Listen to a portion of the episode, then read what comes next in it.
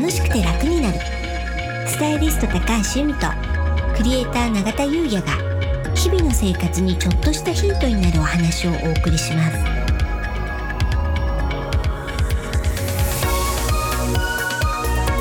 こんにちはクリエイターの永田優也です。こんにちはスタイリストの高橋由美です。楽しくて楽になる。はい。本日のテーマはうん。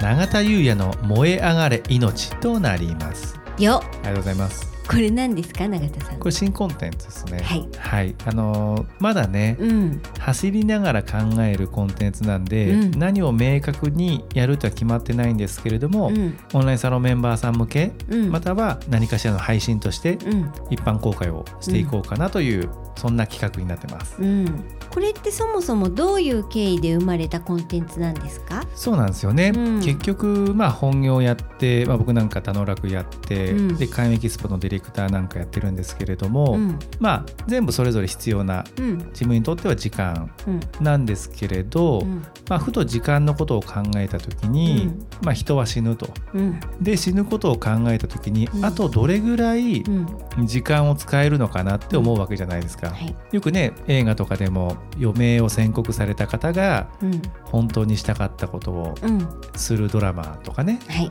リストにしたりね。ですよね、うん。本当に会いたい人に会いに行くとかね、うん。でそれを考えた時に、まあ、僕いつ、ね、死ぬかわからないんですけれども、うん。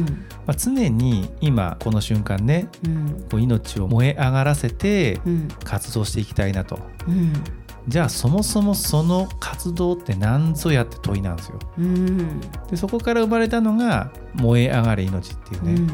この楽しくて楽になるとはもう反対語レベルのね コンテンツになってます。いや反対じゃないと思います反対じゃないですか、ねそのあたりあるらしいですよね、うん。反対じゃない。反対じゃないですそそのあたりのご説明もいいですか、そう楽しくて楽になるってよくねなんかこうなんかふんわりしてるねみたいなこと言われるんですけどすごいこれ熱い思いなんです、うん、やっぱりねこうちょっと辛いことって皆さん生きてると少なからずあるじゃないですか、ありますね、うん、やっぱ大変なことにぶち当たって少なからずなんてもんじゃないぐらい大変な時とかもあるわけですよね、うん。うん、で私もありました過去に。うん。うん、でそういう時に、まあ、でも今ねこうやっておかげさまで元気でいるのはつどつど救われたことがあるわけですね。うん。それは信頼できる友達との会話だったりあとは書籍だったりあとはこうふとした SNS で目に入った言葉だったりとかそういったほんのちょっとしたことですごく救われたりとかそういった経験があるわけですよね。すごくねありがたいなって思うわけです。やっぱそういうのがあったからこそ楽になれたなってやっぱ辛い時って辛いんですよ。あ辛いですよね、うん、で楽になりたいなって思うんですよね。うんでそれがほんのちょっとしたきっかけで楽になれた時にあ本当にありがたいなって思うわけですよ。うんなので、まあ、今ねその風水なんかも本当にその一助にねなりうるなっていうのをすごく私は実感しているので、うん。まあ、風水だったりあとはまあ私たちのこういったちょっとあのゆるいトークだったり、まあ、そういうものが、まあ、ほんのちょっとねきっかけになったりして楽になってもらったりさらにまああの楽しくなってもらったりそういうね何かこうエッセンスのようなものをご提供できたらすごく嬉しいなっていう思いで楽しくて楽になるっていうこのタイトルなんですよね。まあそうですよね、はい。うん、それはすごくわかります、うん。はい、結構真剣な思いがこのタイトルにはあって、うん。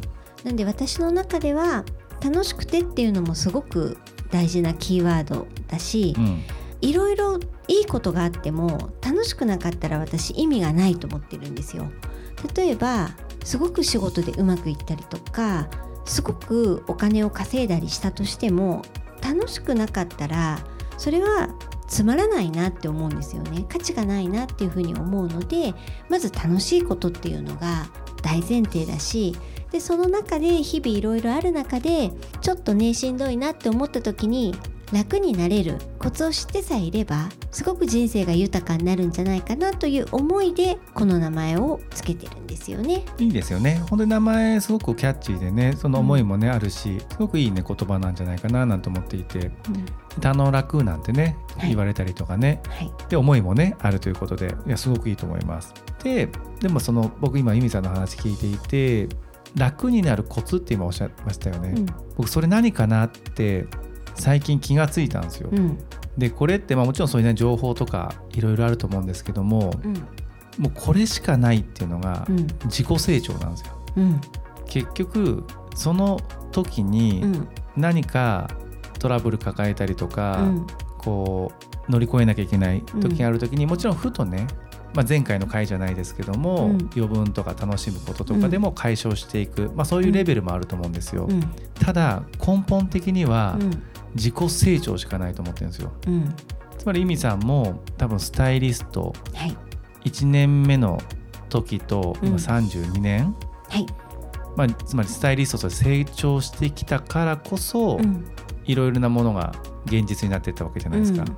それは決して1年目の時に、まあ、ちょっとしたヒントで今32年のイミさんにはなってないわけじゃないですか。そうですね。そうなんです、まあもちろんそれは年月って話ではなくてうん。自分を成長させるっていうことが結果僕は楽しくて楽になるのかななんてねうんわかります。今思います。うん。私もやっぱりその友達と話したり話したりっていうのが結局ディスカッションのようなものであったり、あとは本を読んだり。はい。でそれが結局自分の血となりうん。肉となりっていう部分で成長していくはい。ことで、まあ、乗り越えられた、ううん。ん、ということは実感してますね。そうなんです。うん。なのでねもちろんそういうちょっとしたヒントっていうのはまあこの番組のコンセプトなんですけれども、うん。